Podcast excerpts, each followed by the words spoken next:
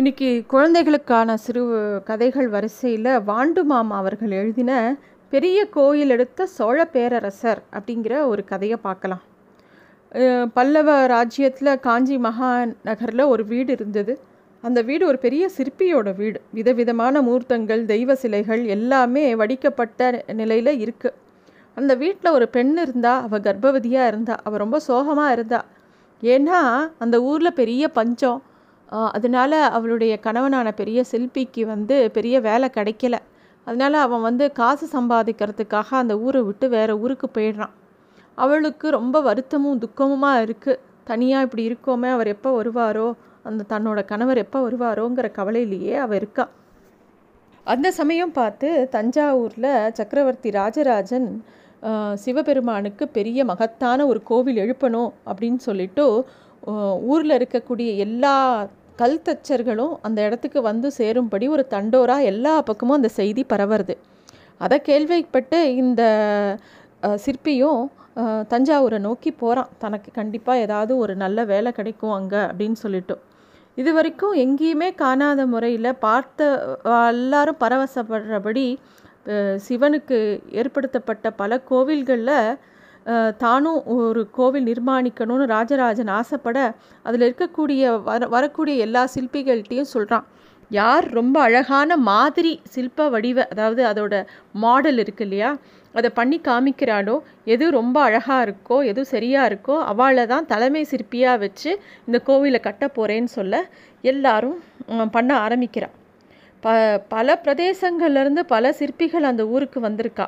எல்லாரும் அதோட அமைப்பு அந்த திருக்கோயிலோட அமைப்பு எப்படி இருக்குங்கிற மாதிரியை பண்ணுறதுல அவாவா ஈடு ஈடுபடுத்தின்னு இருக்கா இந்த சோமவர்வன்கிற ஒத்த வந்து நல்ல கருத்த உடல் சிரித்த முகம் எடுப்பான தோற்றம்.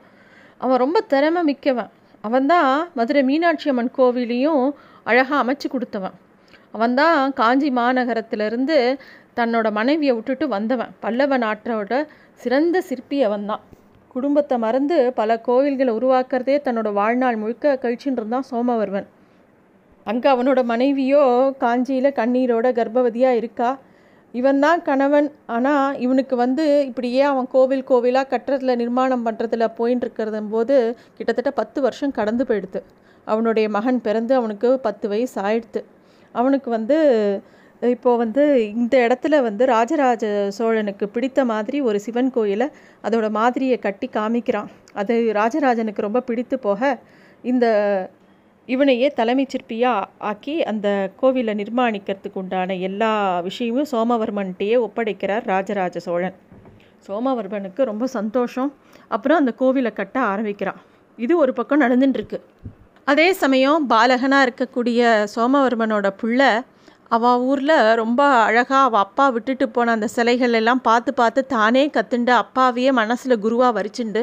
அவனும் சிற்பக்கலையை கற்றுக்க ஆரம்பிக்கிறான். ரொம்ப அழகாக சிற்பம் வழிக்க ஆரம்பிச்சிடுறான் பத்து வயசுலேயே. அவனுக்கு எல்லாமே இன்னும் அவள் அப்பாவை விட இன்னும் நேர்த்தியாக வருது. பல வருஷங்கள் ஓடி போயிட்டே இருக்கு. அவன் வந்து அவன் அம்மா கிட்ட அப்பா எங்கே அப்பா எங்கன்னு அடிக்கடி கேட்டுட்டே இருக்கான். அவன் அம்மாவும் எங்கேயாவது சொன்னால் இவன் அப்பாவை தேடின்னு போயிட போறானேன்னு சொல்லிட்டு எதுவும் சொல்லாமல் மறுத்துட்டே இருக்கான் ஒரு நாள் அந்த பிள்ளை ரொம்ப கேட்க அவள் ஓன்னு அழுதுடுறா உடனே அந்த பிள்ளை வந்து நான் அப்பாவை போய் கூட்டின்னு வரேன் அப்படின்னு சொல்லிட்டு கிளம்பிடுறான். எங்கே போகிறதுன்னு தெரியாமல் அங்கே இங்கே நான் போயிட்டே இருக்கான். அப்போ அவனும் கேள்விப்படுறான் இந்த மாதிரி ராஜராஜ சோழன் தஞ்சாவூரில் பெரிய கோவில் கட்டின்னு இருக்கான்னு ஒருவேளை தன்னோட அப்பா சிற்பி அங்கே தான் இருக்கலாம் அப்படின்னு அவனுக்கு தோன்றுறது.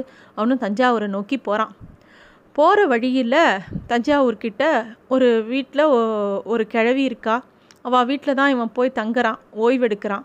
அப்போ கேள்வி சொல்கிறா தன்னோட பேரன் குலசேகரன் குலசேகரன்னு ஒரு பிள்ளை அவனும் அங்கே தான் கோவிலில் தான் வேலை பார்க்குறான் அப்படின்னு சொல்லவும் இந்த பாலசில்பியும் அவனோட வீட்லேயே தங்கி இந்த குலசேகரனோட நண்பனாரான் மறுநாள் அந்த குலசேகரன் இந்த பாலசில்பியை அந்த இடத்துக்கு அழைச்சின்னு போகிறான் அங்கே போகும்போது அந்த பிரம்மாண்டத்தை பார்க்கறதுக்கு இவனுக்கு ரொம்ப ஆச்சரியமாக இருக்குது எத்தனை பேர் வேலை பார்க்குறா எத்தனை சிற்பிகள் எத்தனை கூலி ஆட்கள் எவ்வளோ பெரிய பிரம்மாண்டமாக ஒரு விஷயம் நடந்துட்டுருக்கு அதை வேடிக்கை பார்த்துட்டே இருக்கான்.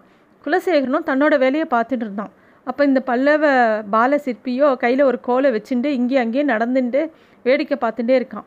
அவனுக்கு ஏதோ ஒன்று டக்குன்னு மனசில் படுறது வேகமாக குலசேகரன்ட்ட ஓடி வந்து அஸ்திவாரம் அமைச்சு கொடுத்தது யார்? கோவில் உருவாக்குற பொறுப்பு யார்கிட்ட இருக்குது எந்த சிற்பிகிட்ட கொடுக்கப்பட்டிருக்குன்னு கேட்குறான் அப்பா பார்த்துட்டு அந்த பிரதம சிற்பியான சோமவர்மன் அந்த இடத்துக்கு வரான்.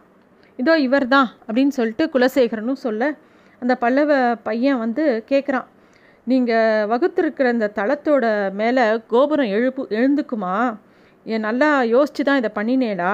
இது கண்டிப்பாக கோபுரமோட அடித்தளத்தை அவன் சுட்டி காமிச்சு சொல்கிறான் இந்த கோவில் மேலே இருக்கிற கோபுரம் ஏறவே ஏறாது. கீழே உட்காந்துரும் இது மேலே நீங்கள் அடிக்கினீங்கன்னா அப்படிங்கிறது சொல்லிவிட்டு கையில் இருக்கிற குச்சியை வச்சு அளந்து காட்டுறான்.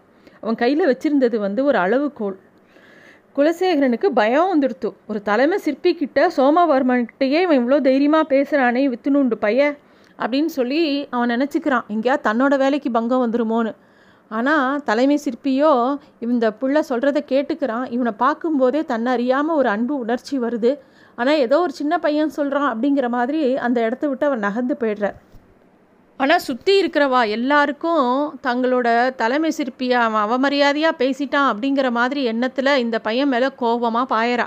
ஆனால் இந்த பையன் வந்து குலசேகரன்ட்ட சொல்கிறான் நான் சொல்கிறத சொல்லிட்டேன் ஆனால் அவரே போக போக புரிஞ்சுப்பார் அப்படின்னு சொல்லிட்டான்.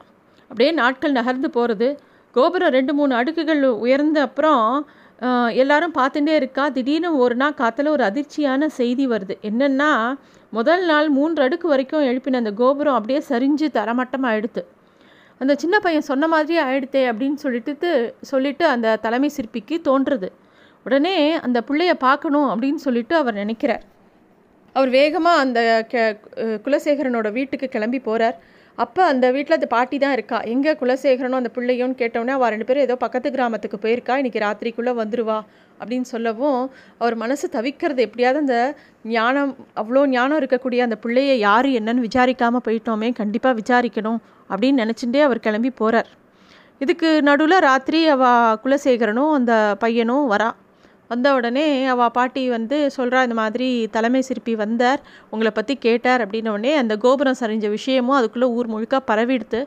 இவா ரெண்டு பேரும் பேசிக்கிறா குலசேகரனுக்கு ரொம்ப ஆச்சரியமாக இருக்குது இந்த பால சிற்பிக்கு எவ்வளோ ஞானம். அன்றைக்கே அவன் சரியாக தான் சொல்லியிருக்கான். இவனுக்கு நிறைய விஷயம் தெரிஞ்சிருக்குன்னு அப்படின்னு அவன் நினச்சிக்கிறான். சாப்பிடும்போது இவன் சாப்பிட்றதுக்கு முன்னாடி ஒரு பூனை வந்து ஒரு அவள் வீட்டில் இருக்கிற சாப்பாடை சாப்பிட்றது அது செத்து போயிடுது அப்போ தான் தெரியறது யாரோ விஷமிகள் வந்து இவன் மேலே இருக்கிற பொறாமையில் இவனோட சாப்பாட்டில் விஷத்தை கலக்கிறதுக்காக வச்சுருக்கா. அதை பார்த்த உடனே இந்த பாலசில்பிக்கு உயிர் பயம் வந்துடுறது. இனிமேல் நம்ம இங்கே இருக்கக்கூடாது இந்த இடத்த விட்டு போயிடணும்னு சொல்லிட்டு அந்த ஊரை விட்டு ராத்திரியோட ராத்திரியாக கிளம்பி போயிடுறான்.